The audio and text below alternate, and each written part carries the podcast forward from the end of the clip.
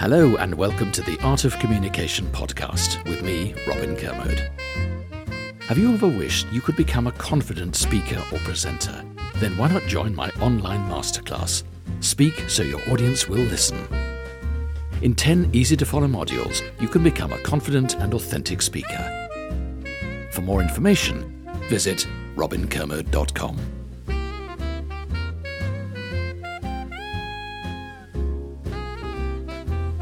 On the Art of Communication Expert series today, I'm delighted to be joined by theatre producer extraordinaire Shirley McGrath. Previously, she was an actor, singer, and dancer, what they call the triple threat. Now she's an international theatre producer, having produced shows on Broadway, in London, across Asia, and in her homeland, Australia. I've heard it said unofficially that she is the best dressed and most frightening woman in theatre. Is that true? Partly. Not the um, best dressed bit. The best dressed bit, most definitely. And the frightening bit depends on what you ask me on what day of the week. Anyway, welcome to Australia. Rob. Thank you very much. Thank you. We're sitting here in your lovely Sydney offices. In terms of most frightening, obviously some of the conversations you have to have as a producer are hmm. going to be difficult hmm. with agents, with actors, with performers, whatever. Are you good at difficult conversations? Because many people find them hard. Hmm. Most of the conversations I have at the moment are with venues and licensors. Prior to COVID, it was a very different conversation. The market was buoyant, everybody was jolly, there was a lot of cash mm-hmm. swishing around for audiences to come to shows, a lot of disposable income. Because whether you like it or not, theatre in the main is a luxury item. It's a discretionary item. Yeah, yeah. It is not necessary to anybody's livelihood. So the first things to go are luxuries.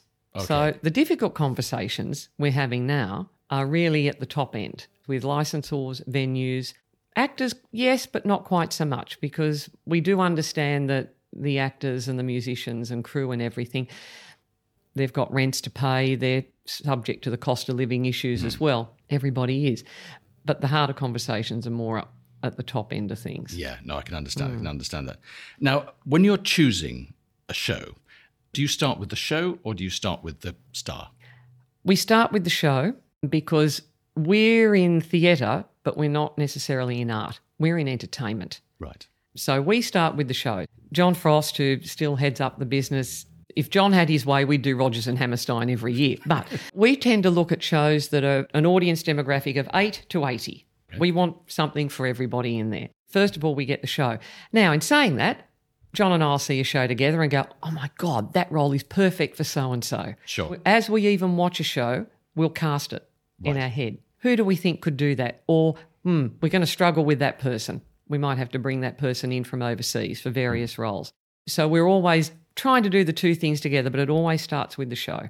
And when you're casting, I mean, you've worked with some big stars yourself. So I remember you hmm. did Camelot here with Richard Harris, the great Richard hmm. Harris. He, like many stars, have an extraordinary charisma. They walk on stage and you watch them. Hmm. They pull the focus. Barry Humphries has it, all sorts of people have Yep. it. You've been close to them as a performer and close to them hmm. as a producer. What is that X factor?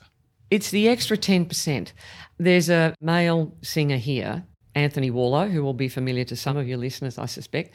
Anthony has the extra 10% vocally in his voice. Now, you can listen to a lot of people sing the same song. Mm-hmm. Years ago, we produced a musical. We did it here first, Dr. Zhivago, mm. Lucy Simon's beautiful music. Anthony sings those songs, and there's something extra there. It's an extra tier in his voice. And I've heard other people sing them, and they're nice, Yeah. but they haven't got that X factor, that extra little bit. And that's what makes the stars. That's Yeah. what makes your star cast. Part of it, too, is they've got to want to work a little harder. And knowing when that opportunity has come along, if it's somebody who's been given the big break, how they grab that. If they're aware this is my big break, I can make something out of this. And then they start to really work on becoming a star and becoming that higher grade, the mm. above title performer that can sell tickets. Yeah. There's not many. No. And presumably they also then lift the rest of the cast. If they're mm. working that hard, mm. then the rest of the cast lift their standard as well. Absolutely. We could listen to, say, Michael Ball, might be the equivalent mm-hmm. of Anthony, uh, over in the UK. They don't sound like anybody else. Mm. Is that part of what a star is? Richard Harris doesn't sound like anybody else. Mm. Richard Burton doesn't sound like anybody mm. else. So is that part of it? They have a uniqueness that the audience, oh, I know who that is. I think that there is, there has to be a recognition factor or certain things that they're synonymous with from time to time. Caroline O'Connor, who's just finished nine to five for us, mm. she's a big theatre star here. So people know her in certain roles and they'll go and see Caroline in whatever she's in. Right. Doesn't matter. Yeah. They know the standard they're going to get, they know the singing they're going to get. There's a familiarity because they've been around for a while and they've got to know them through their own celebrity and promotion and all the other things they do. They've got to know them. So they feel a bit of ownership. Yes. Now, when you're selling a show, you've cast a show, you've designed a show, you set it all up. How do you sell that excitement when every month there's another show or every hmm. year there's another show? There is a core audience in Australia that not easy to sell to, but they'll certainly come along the ride with you. We tend to do big national campaigns here because New South Wales is a different market to what's going on in Victoria, what's going on in Queensland, South Australia. They're all very different and they're all quite unique. So you tackle each one separately. And we usually start with big flashy on sales that go out to everybody and often the big titles and we only do we don't do anything that's experimental here we only do the big titles anyway mm. because they're high risk but they've got recognition Yeah. so you're trying to find titles all the time that resonate with the public Rodgers and Hammerstein Cinderella. Well, everybody knows what Cinderella is pretty much. So you start from that base. We've mm. also got hairspray on at the moment. So most people have seen the John Travolta movie. There's a familiarisation. You try and get as much television in there as you can so you can get it in front of people so they go, oh, yeah. I remember that, mm. or I've heard of that. Mm. Now, if you're bringing a show in for the first time from overseas, which we did with Book of Mormon years ago, it had been on for so long on Broadway by that stage and in the UK and developed a bit of a following. Hmm. And in the world of online now and social media, Yeah. the, a lot of fans and a lot of people become aware of it. So they may not know what it is, but they've heard about it. Right. And they think, well, it's a big blockbuster. We better buy a ticket for that. Yeah, yeah. And hopefully that may long continue. When you get on, then you can start the word of mouth. And the word of mouth is very strong now. Social media must play more of Yeah. an impact than it did, say, 10 years ago. even. Absolutely. And that's growing. So you'll go and see a show, you'll have a great night, you're going to tell your friends. Hmm. And your friends are more likely to believe you than they are any ad I put on television Yes. or any review. I hate to say it, but reviewers are becoming redundant. It's one person's opinion, and people are starting to not roll with those either. They're starting to believe what their friends say Yes. and their experience. In the old days, it used to be get someone on a chat show. I wish it was still the old days sometimes. Uh, yeah, it's that engagement which is really hard. Now, we've got Wicked coming up again. We did Wicked the first time here in 2008, ran it round for five years. First time outside Broadway, it was massive, and we're hoping this next tour will be. We will discover a new Galinda and a new Elphaba as we did the last time. We'll be able to engage retail stores to do promotions for that, shop windows. There'll be street promotions. We have a big pair of legs that sit in the middle of a shopping mall, and people once again climb all over it. So it is that engagement to get the public to take ownership, and then they'll come on the ride with you. Grabbing people's attention is hard, Hmm. whether you're putting a show on, which involves them spending money, or an audience sitting there for an hour saying, This is why you should listen to me. We talk a lot in my work about structure. Can you tell me how important the structure of a show is? A lot of people say, why do, not just us, why are the old musicals or the heritage musicals revive so much? And part of it is their structure is so strong. Their storylines work really well. The book, the words, I suppose, mm-hmm. work really well to mm-hmm. tell a proper story. They don't dwell too long. And the most important thing, do not lecture an audience. Right. As soon as you start to lecture a music theatre audience, you lose them. Or, or don't bash them over the head with ideas. Don't give them too many ideas. Mm-hmm. Don't give them too many concepts to deal with because they can't. They can't do it.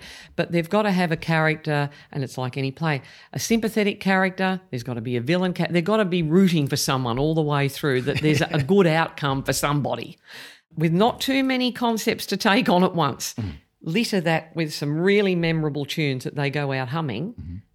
And you're kind of on a winner. And don't make the first act too long. Um, Yeah. Now, on your own personal journey as a performer, were you a singer first, or an actor first, or a dancer first? I think probably like most little girls, I started as a dancer first and then sort of grew in all the wrong directions and then started singing. And the singing gradually took over, and, and that's what I did for a long time. Did you have singing lessons, or were you just born with that voice? You're born with it, but it's like everything, you have to have training and coaching, I believe. And look, some people don't. That's Yeah. great. I have, like most singers do. And where mm. it sometimes will come into play is getting through eight shows a week. Yes. You know, it's like there's a natural footballer, but David Beckham couldn't always kick like that. Mm. He had to have somebody to coach him to get that out of him, that extra bit. So, yeah, I think everybody probably does in today's world because the demands are so strong, particularly in music theatre. Yeah. People often say to me, I want to feel more confident. I want to appear more confident. Mm. And they look at people who they see or they perceive as being confident and they say, Yeah, but I'm just not like that. You seem incredibly confident.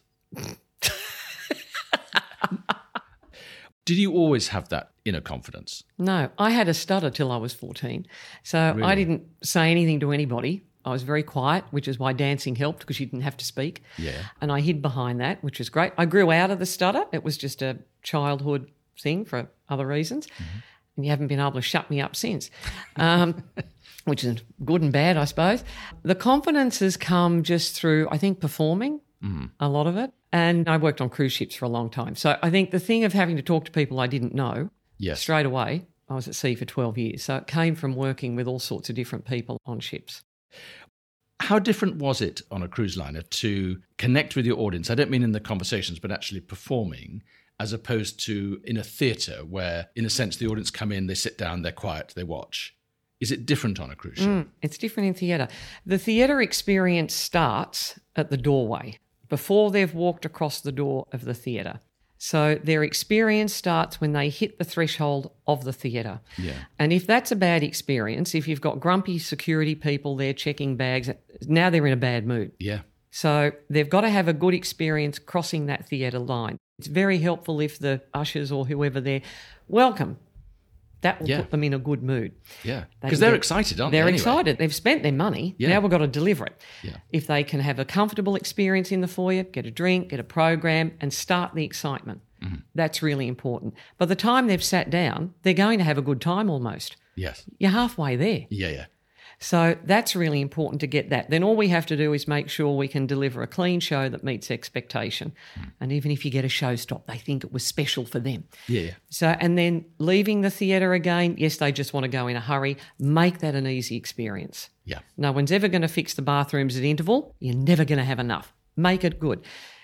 With a cruise ship, as soon as they come up the gangway, well, it's actually their experience has started in the arrivals hall. If that's a mess, and that's out of our control often on the ship, they're grumpy. Yeah. So they come up the gangway and they're grumpy. And you've got to turn them around in the first two to three hours, which you can generally do with a glass of champagne. That will start on that. Um, so they're usually pretty good. What will upset them is a change in itinerary or bad weather, because that just puts everybody in a bad mood. And that's out of your control. That's out of our control. Yeah. But it's not really, it's my fault. So it's raining. Mm, can't you fix it? Not really. Yeah. Uh, I'll try. uh, so they can be a bit titchy in that respect, but you spend a lot of time with the guests. And I worked on small luxury ships. So you're front and centre with them all the time. They know your name, you know their name. They want to feel like this is their home away from home when they come on a cruise, uh, particularly the lines I worked with. A lot of them were there longer than I was. They've got an opinion on everything. They'll walk on. Who's the chef this cruise? So, oh, very good. Uh, know, fine. So they engage a lot more. So they become your friend. And often performing for them is like having everyone in your lounge room. Yeah. And I suppose if they go away with that experience, then Mm. they feel great. The other thing is on a big theatre show, you see a star, and even if you're sitting further back in the auditorium, you still want to say, I spent the evening with the star. Mm. It's got, got to reach the back of the stalls. Yeah, yeah, yeah. Now, you've got this great singing voice. Did your parents sing? No. no, Not even in at the all. shower? No, not at all. Uh, And my mother still thinks she, maybe she picked up the wrong baby, but nothing in, in the arts or anything in, in my family at all. My mother works in healthcare. So, no, it's just one of those things that just happened. Do you sound like your mother? Because I'm really interested in voices always. Hmm. As I'm getting a little older, yeah, and I find I have her mannerisms too hmm. that you, you're not even conscious of at the time, but as you get older, you start to realise you've got them. And I have a uniquely Australian strine, which you'll pick up in this, hmm. which a lot of people spend a lot of money on elocution to get rid of. Why is fantastic accent? Why would you want to change it? Oh God. Anyway, why, why would you want to change your accent? Hmm. You have a wonderful chest resonance in your voice, a really nice sound to your voice. Do you like your own voice? Sometimes. I think most singers and a lot of actors don't really like to look at their own work. I like my singing voice, which is hmm. absolutely nothing like my speaking voice. And most singers sing accentless. So you don't sing So- in Australian or American? Swahili, I've tried, it's quite good. they do, but, and that's a funny thing because that will come back to how something's written in some respects too, how something's lyricked. If you read the lyrics of, say, Porgy and Bess, hmm. it's written to be sung in a certain meter and a certain accent, but most things generally aren't. When I first started working at sea, and I used to work for Seabourn back in the early 90s and through to the early 2000s, and it was a truly wonderful experience. I mean, I went because it was a way to sing, eat fabulous food, and go to the most exotic places on the planet. Oh, and they're paying me for this. But most of our guests were American and Australians. Robin, you've been here a little while now, so mm-hmm. you've started to understand Australians speak very quickly. They do speak quite fast, yeah. Yeah, v- and mumble a lot. So I found when I joined the ship, I'd say something and they'd look at me like, what the heck was that about? So it slowed down a lot. And when I was doing announcements for lifeboat drills or Yes, just putting yes. the entertainers In the on, or- unlikely event of an in the unlikely event, or just doing the morning clearance announcements, I started to sound like a BBC newsreader. Did you? How funny. And then they understood what was going on. But of course, they thought it was somebody else because then they'd see me around the deck and at the dinner table and it was me again. so they thought there were two people there doing all this stuff until they got used to it. But generally, you have to slow down. Slowing down in most cases is helpful because audiences need time to process the information. Hmm. They have to catch up to what you're saying. So we used to find on the ships, well, a lot of it was what we had to say, particularly lifeboat drills. You'd get the seven short, one long for those that have been on cruises. They're all different now, but it's attention, attention, attention. Wait. And then start with the information. If it was just a drill on board, you'd get the three for drill, for drill, for drill, so that people knew that it was not a real emergency and they had to drop their coffee and run to the nearest exit. It's a bit like we always say, good morning, good afternoon. Ladies and gentlemen, people have to tune their ear in initially. That's why musicals have overtures in a lot of respects. Very few just start straight off. Phantom probably does. And there's always a couple of bars to start something. Not very many things start bang straight in. So people have to tune into what, what they're getting and Yes. they've got to settle. You've got to give them that 30 seconds to go, oh, okay, I'm paying attention now. Yes. I'm with you now. Yeah. And verses often preempt getting to a chorus, which is the bit they're really going to pay attention to and take home. But you've got to make them listen to that point and get them going from there. Yeah, accents are funny things. Well, you see, because I don't have an accent. Of course not.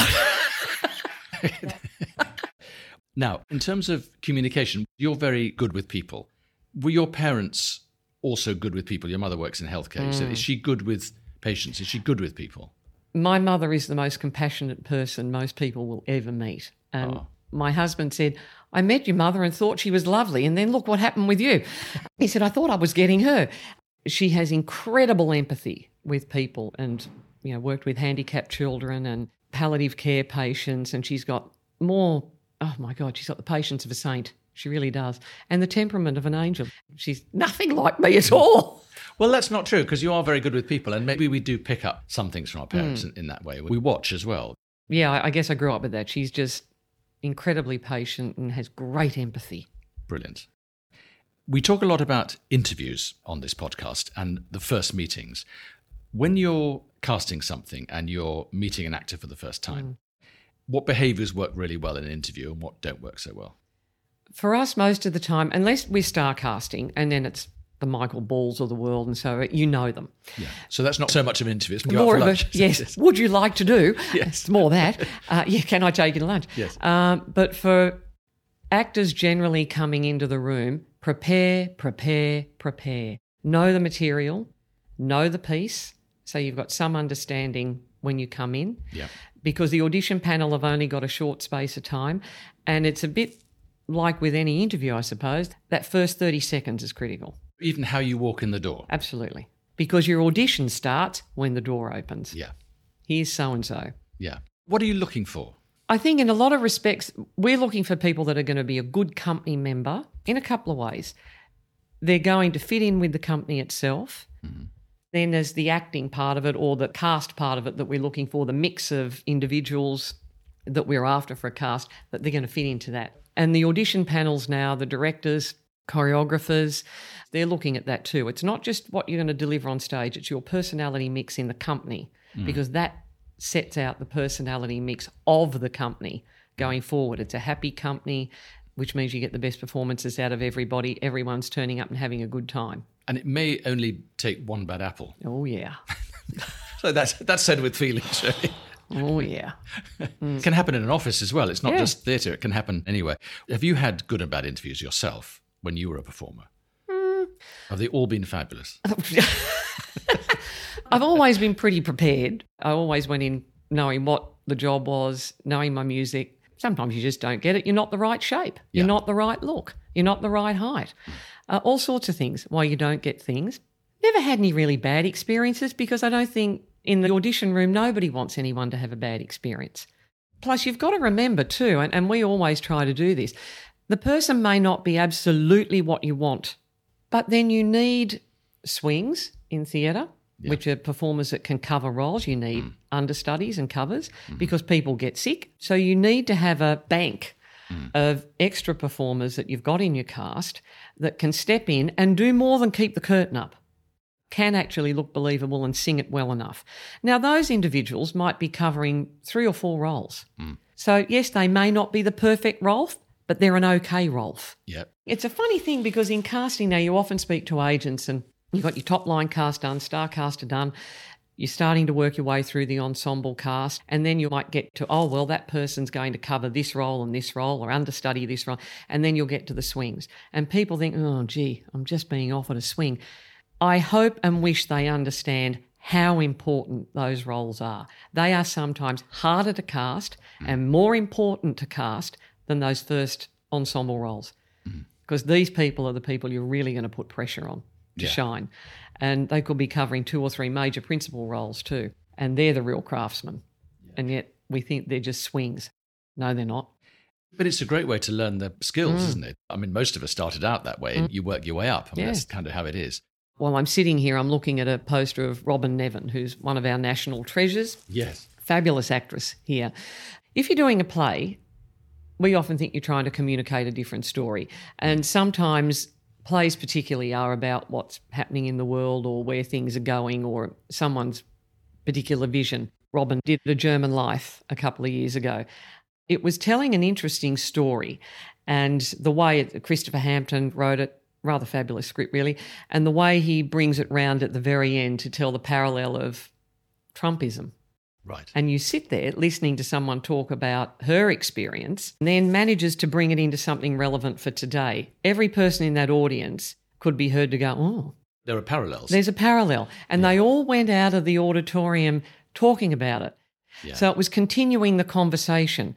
Clearly, a, a message and a story coming out of a play like that filters on and makes people think. And I think that's the job of plays. In music theatre, it's slightly different because it's a bit more entertainment. And don't forget, we're trying to do this two and three years out. We're currently putting musicals in plays for 25, 26, 27 at the moment. So they have to resonate in three years' time. That's right. So you're trying to second guess the zeitgeist of what society's going to be thinking at that time. Because that's whether they're going to feel they can embrace it and engage with it, Yes. understand it, and if it's going to speak to them. And since the pandemic, has that changed what people want to see? Oh, coming out of it, I think they want to see happy shows. They want to go along and have a good time and feel buoyant after it. They don't necessarily want to have to think too much. There's enough going on in their own lives at the true. moment. They want to sit down and say, okay, please entertain me. Take me somewhere special. Yeah. Take me somewhere happy so I can forget about whether it's COVID, mortgage rates, wars, climate change. God, there's a lot of gloom and doom in that. Take me somewhere else for Yeah. two hours. Let me leave here feeling positive. And if we can make them leave feeling positive for a while, so the next week they feel a bit better about life generally, we've done our job.